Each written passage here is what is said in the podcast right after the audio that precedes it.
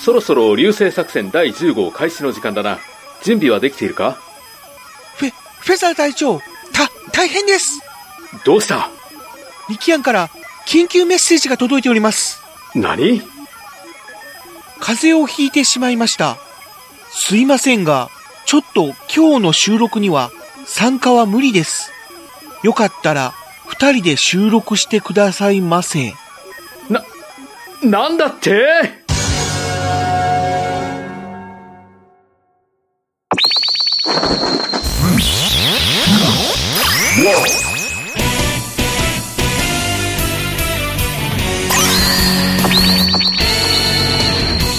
特撮放送流星シルバー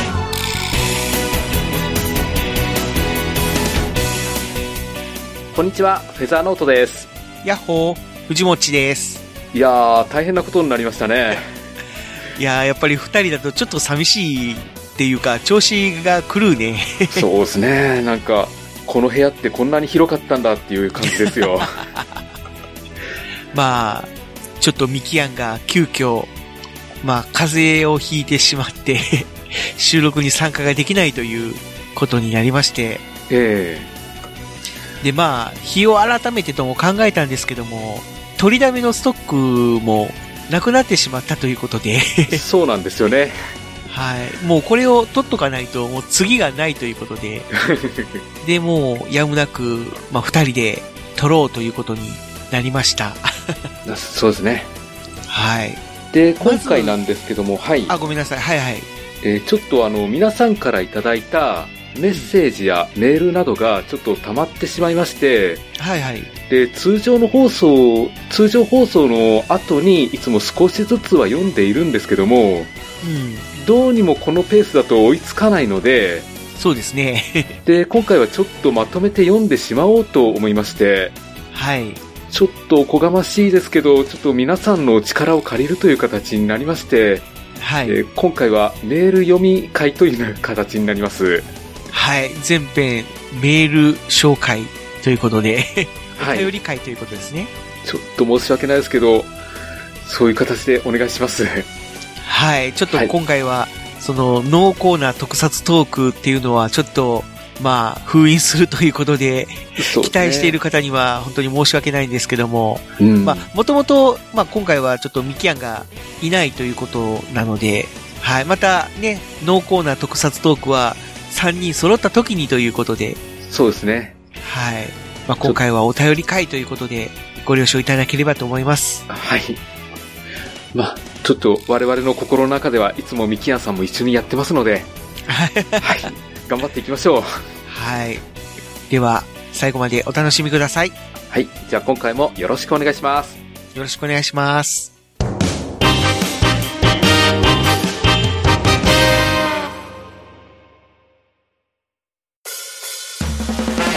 特撮放送流星シルバーでは地球人の皆様からのメールを募集していますツイッターからは「ハッシュタグ流星シルバー」流星は漢字シルバーはカタカナまたはシーターブログのメールフォームからどしどしお送りください。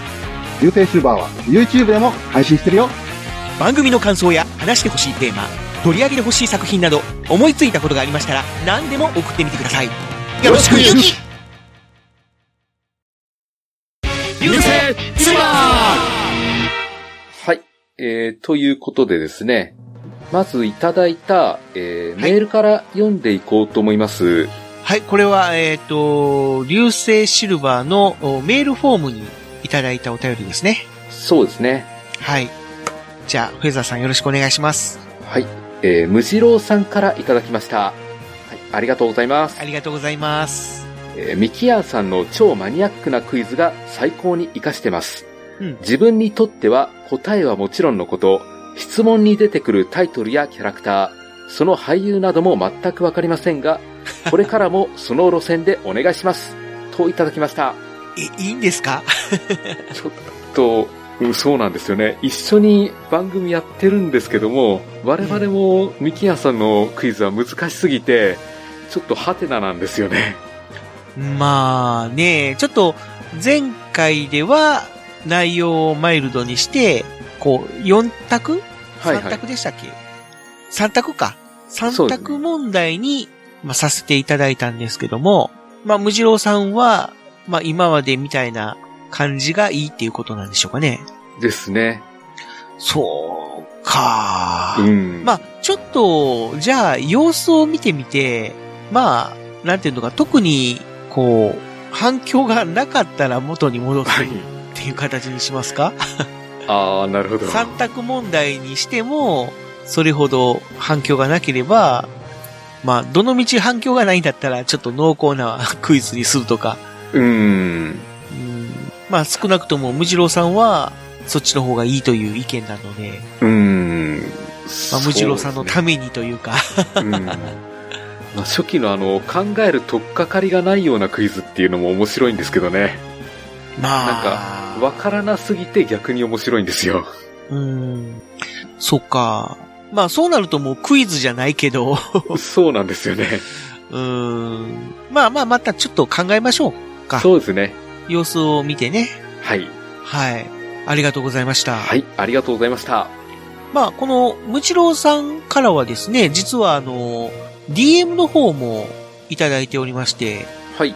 まあツイッターのあの、ダイレクトメール、メッセージなんですけども、えこれは、まあ、なんだろう、お便りじゃなくて、まあ、DM っていう形なので、まあ、個人的にもしかしたら書かれたのかもしれないので、まあ、まるっと読むんじゃなくて、ちょっと要点をえまはあい、はい。ご紹介するっていうそうですね。感じに留めておきましょうか。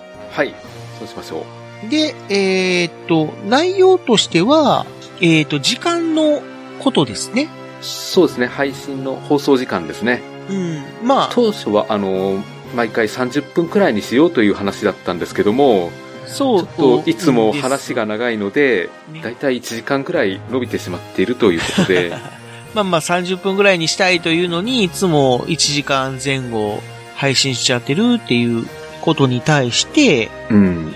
まあ、無次郎さんは、まあ30分の内容では正直物足りないと。うん。で、まあ1時間ぐらいがやっぱりベストみたいなね、1時間でお願いしたいということですね。と、あと、毎回マニアックな話をしてもらってるので、もっと聞きたいと。はい。いう内容ですね。うん。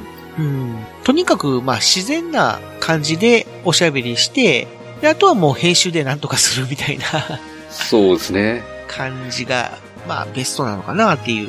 う。うんん。まあ、編集って言っても、その話の内容をぶった切ってしまうのも、ちょっと僕としては、うん。まあ、あの、某、ハワイハヨンハみたいに、 な、なんですか、それは。え 途中でなんかの、ビシッっていう、効果音を入れて話をぶった切るっていうテーマあるんだけど。 ああ、はいはい。あれも技ですね。ねえ、あの技みたいな。 まあでも、うーん、それもちょっとコツがいるというか、そうですね。なんていうか、落としどころというか、笑いどころがああれば あ面白いかもしれないけど、うん、そこまで高度なおしゃべりは、ちょっと、このメンバーでは難しいっていうのもあるから。難しいですね。うん。ねえ、うん、まあやっぱり自然な感じで喋るのがベストかな。そうですね。まあ話の流れ通りにやっていった方が、うんまあ、極力ね、1時間は超えないようにしましょうという方向でいですね。きましょうかね。とにかく、まあ、1時間超えると、どっちにしても音質がやっぱり急激に落ちてしまうんで、うん。うん、もうそれこそもう、AM ラジオ以下のシュワシュワした音声になってしまうんでね。どうしてもその、アップロードする時の制限として25メガ以内っていうのがあるので、長時間になっても25メガはい。短くても25メガだから、それは当然あの短い方が音質がいいのよね。うん。で、1時間超えると、要は、あのー周波数帯っていうか、まあ、その、圧縮率がやっぱり高くなっちゃって、で、40bps とかまで音質を落とすと、それこそもう、シュワシュワした音声になってしまうんで、どの道やっぱり1時間は超えたくないっていうはい。のそうでがあするんね。で、もし1時間超えてね、1時間半とかになってしまったら、分割うん。うん前編後編みたいな形で、まあ、い以前にもやりましたけども、まあ、そんな感じで配信していこうかなという形にしましょうかね。そうですね。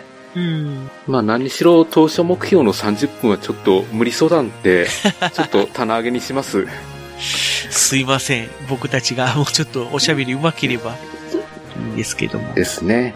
うんまあでも、これもね、まああの、その人のパーソナルということで、はい。長い目で見ていただければと思います。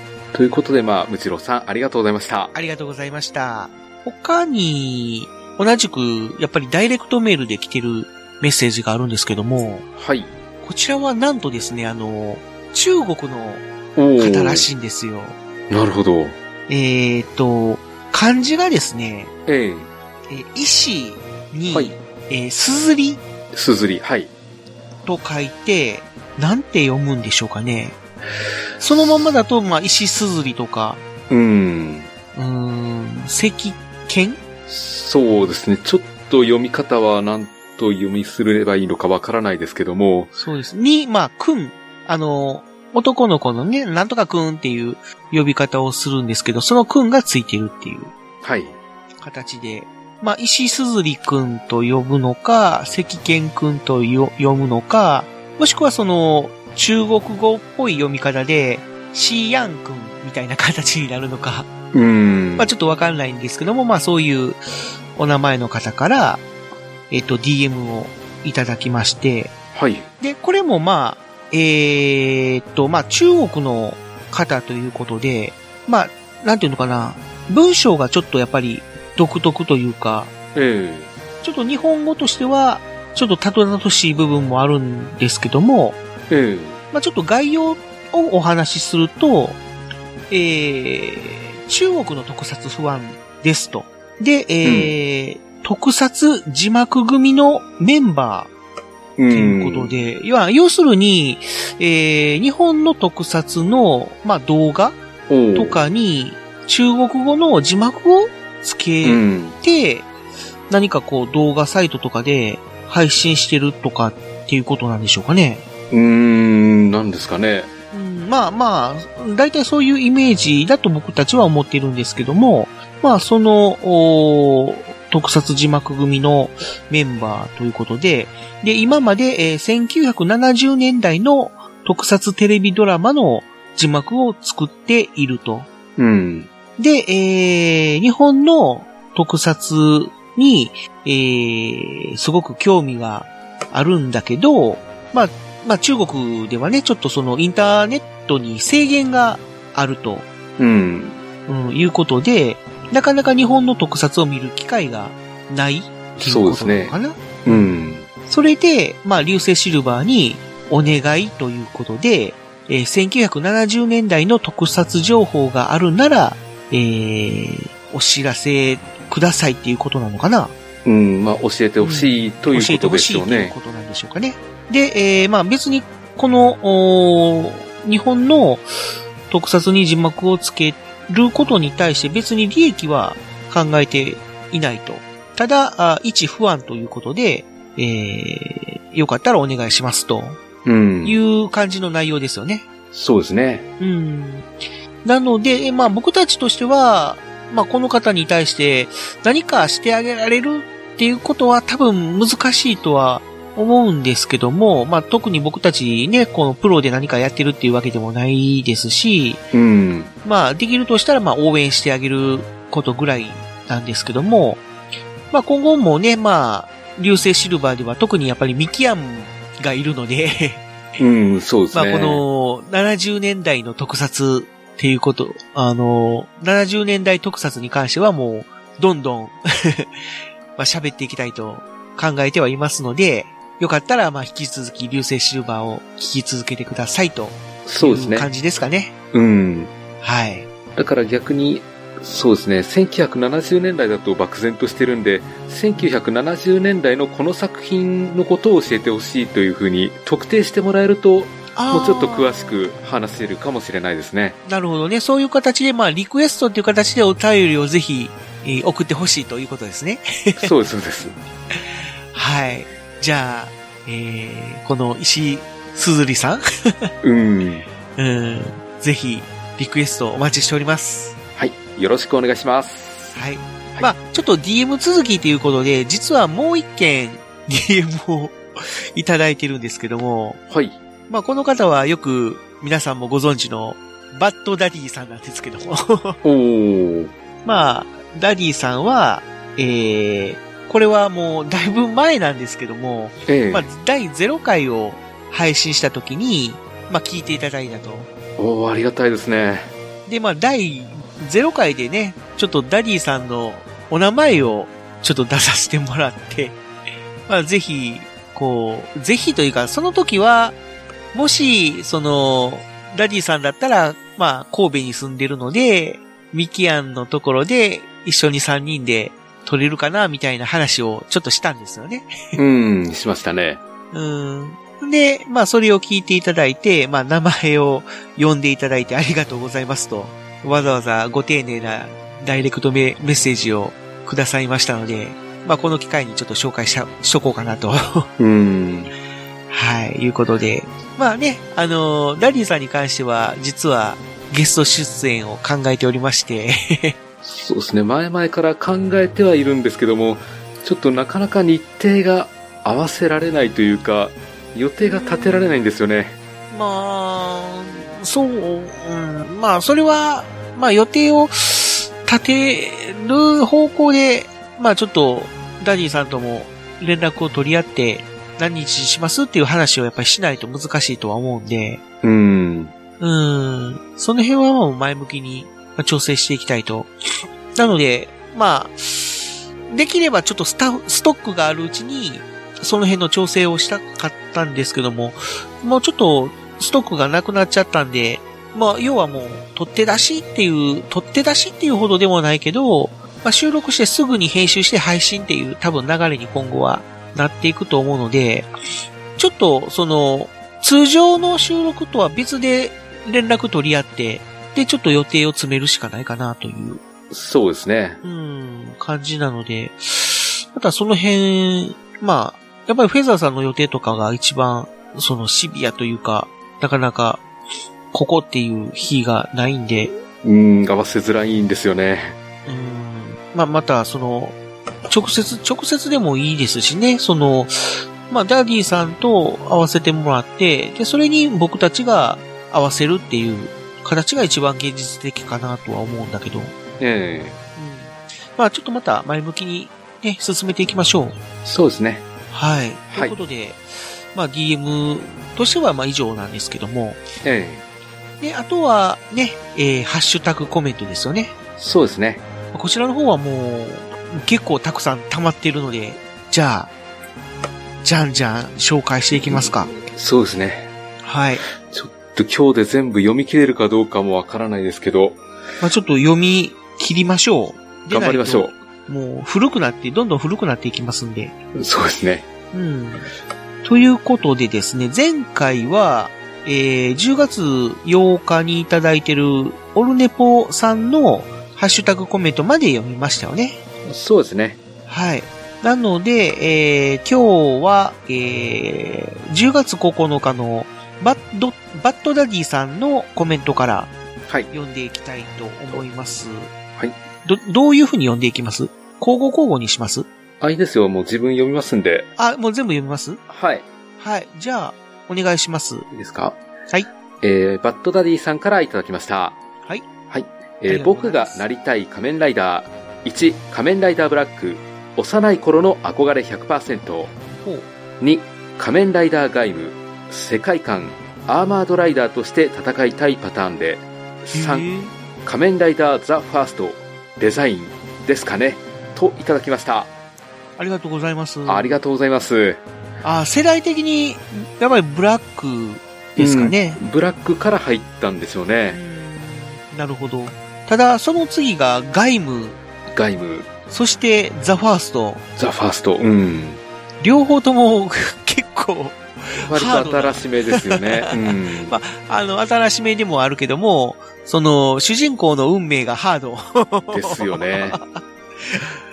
いいのもっうていう感じですよね。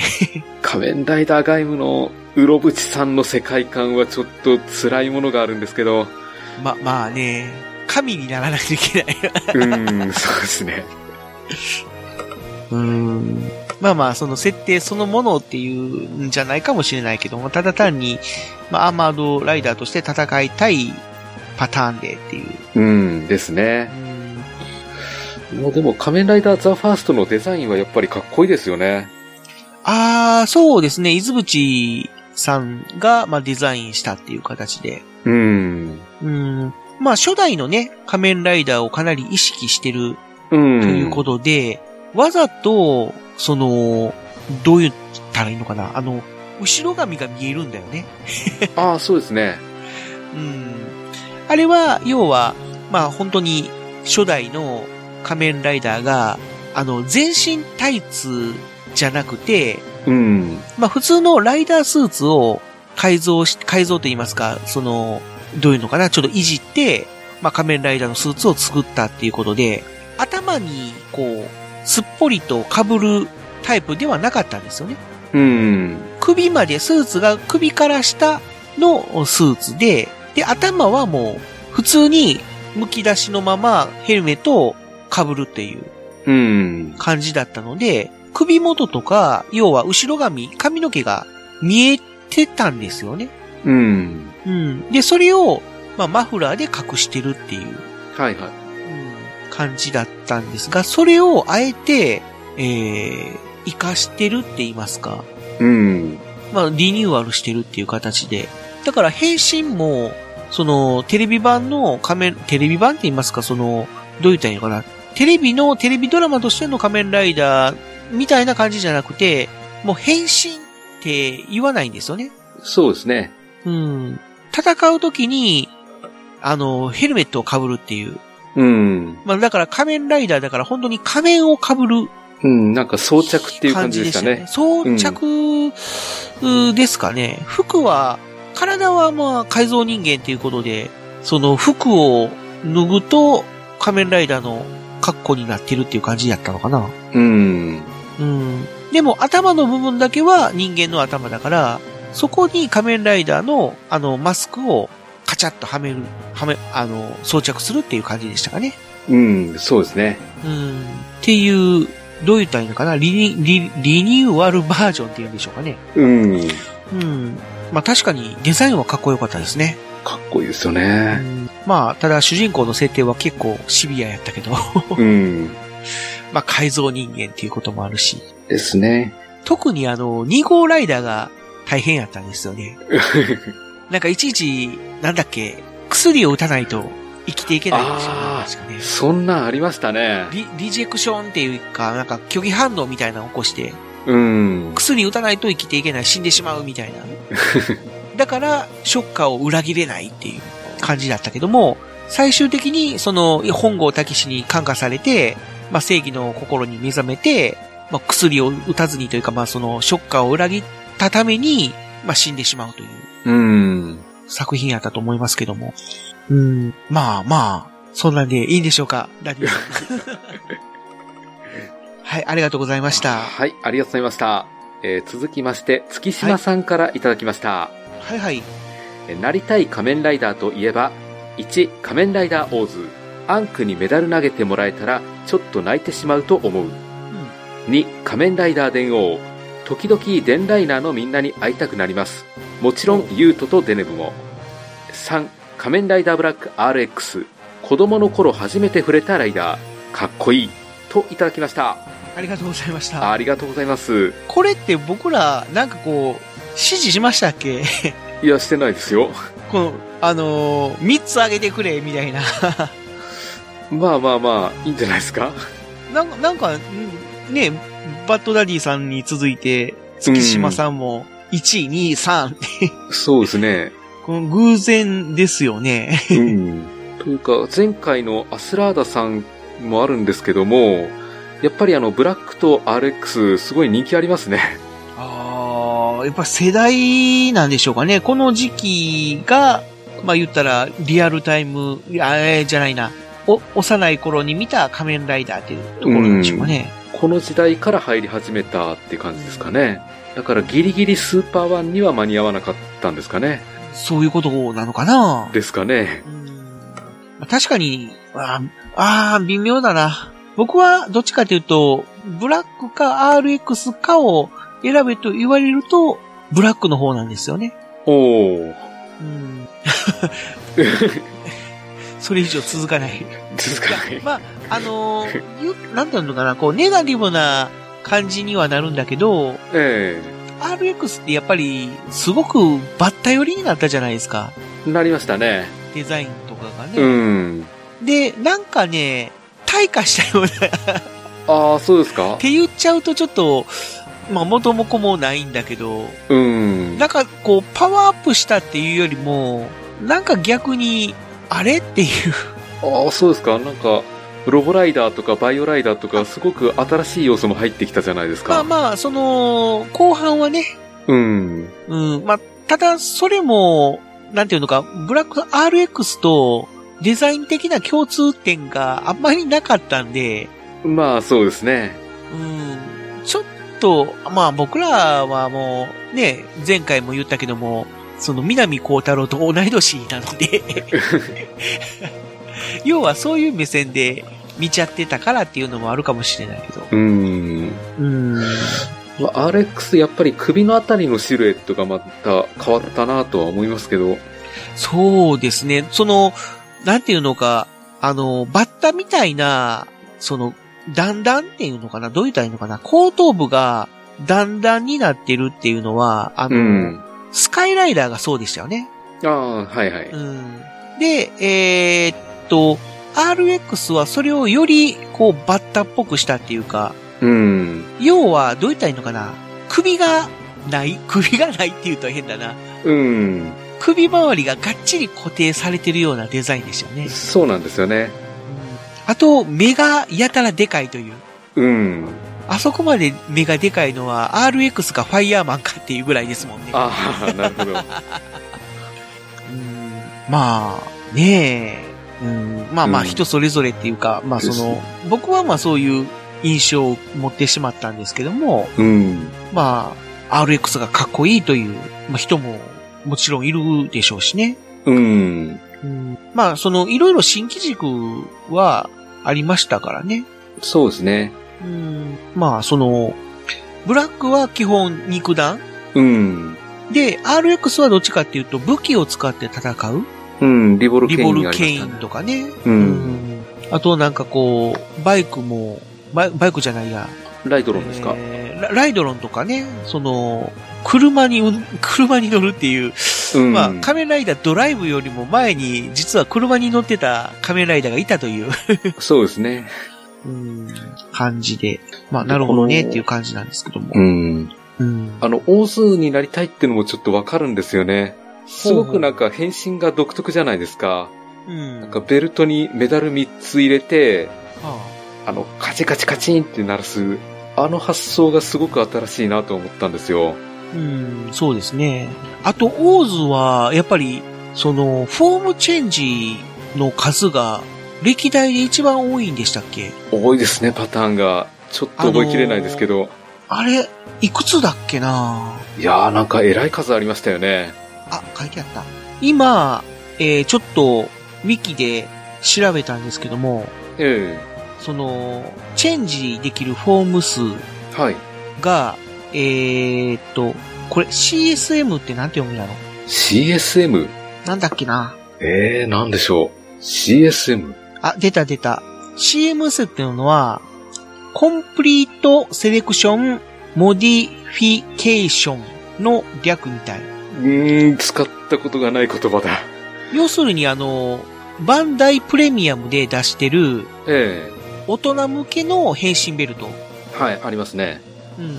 そのことみたいなんだけど、えそのお CMS 版で、えー、要は新メダルっていう、要はテレビ本編とかに使われなかったえうん。メダルとかも販売されたらしいんですけども、えええーそのメダルも入れると、えー10コンボの参上で1000フォーム。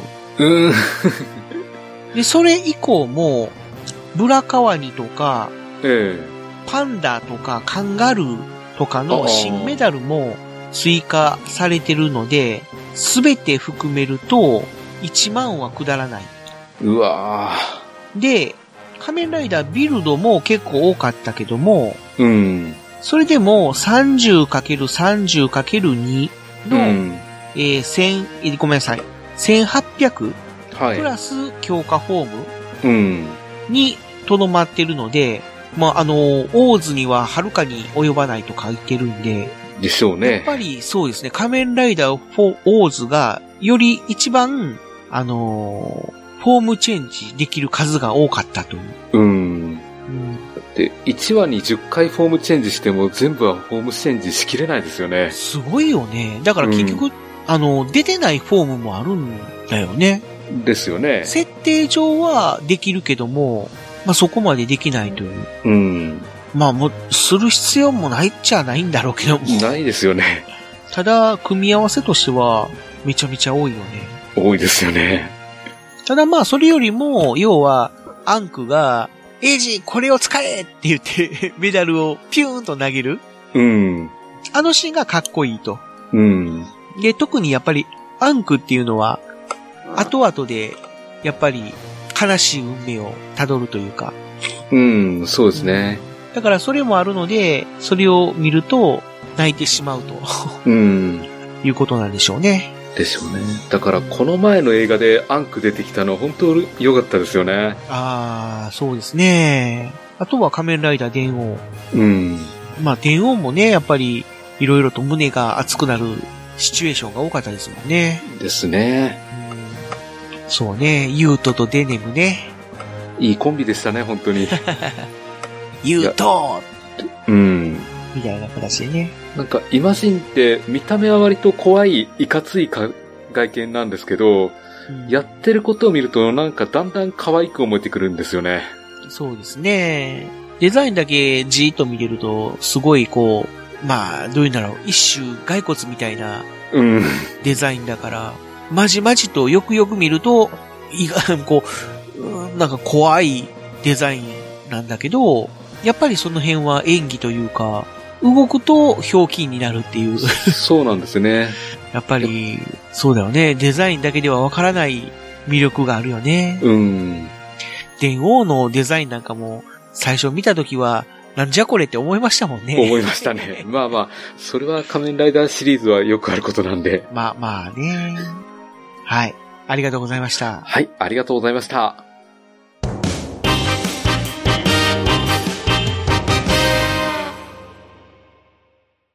鋼のトマト。ハガトマ鋼の絆へ届けよう目指すは太陽トマト色元気に登場愉快な仲間東海ザープロジェクトが愛知県東海市からニューウェイブを巻き起こすラジオ。その名も、鋼のトマ鋼のトマトはシーサーブログ iTunes から絶賛不定期配信中絶対絶対絶対聞いてください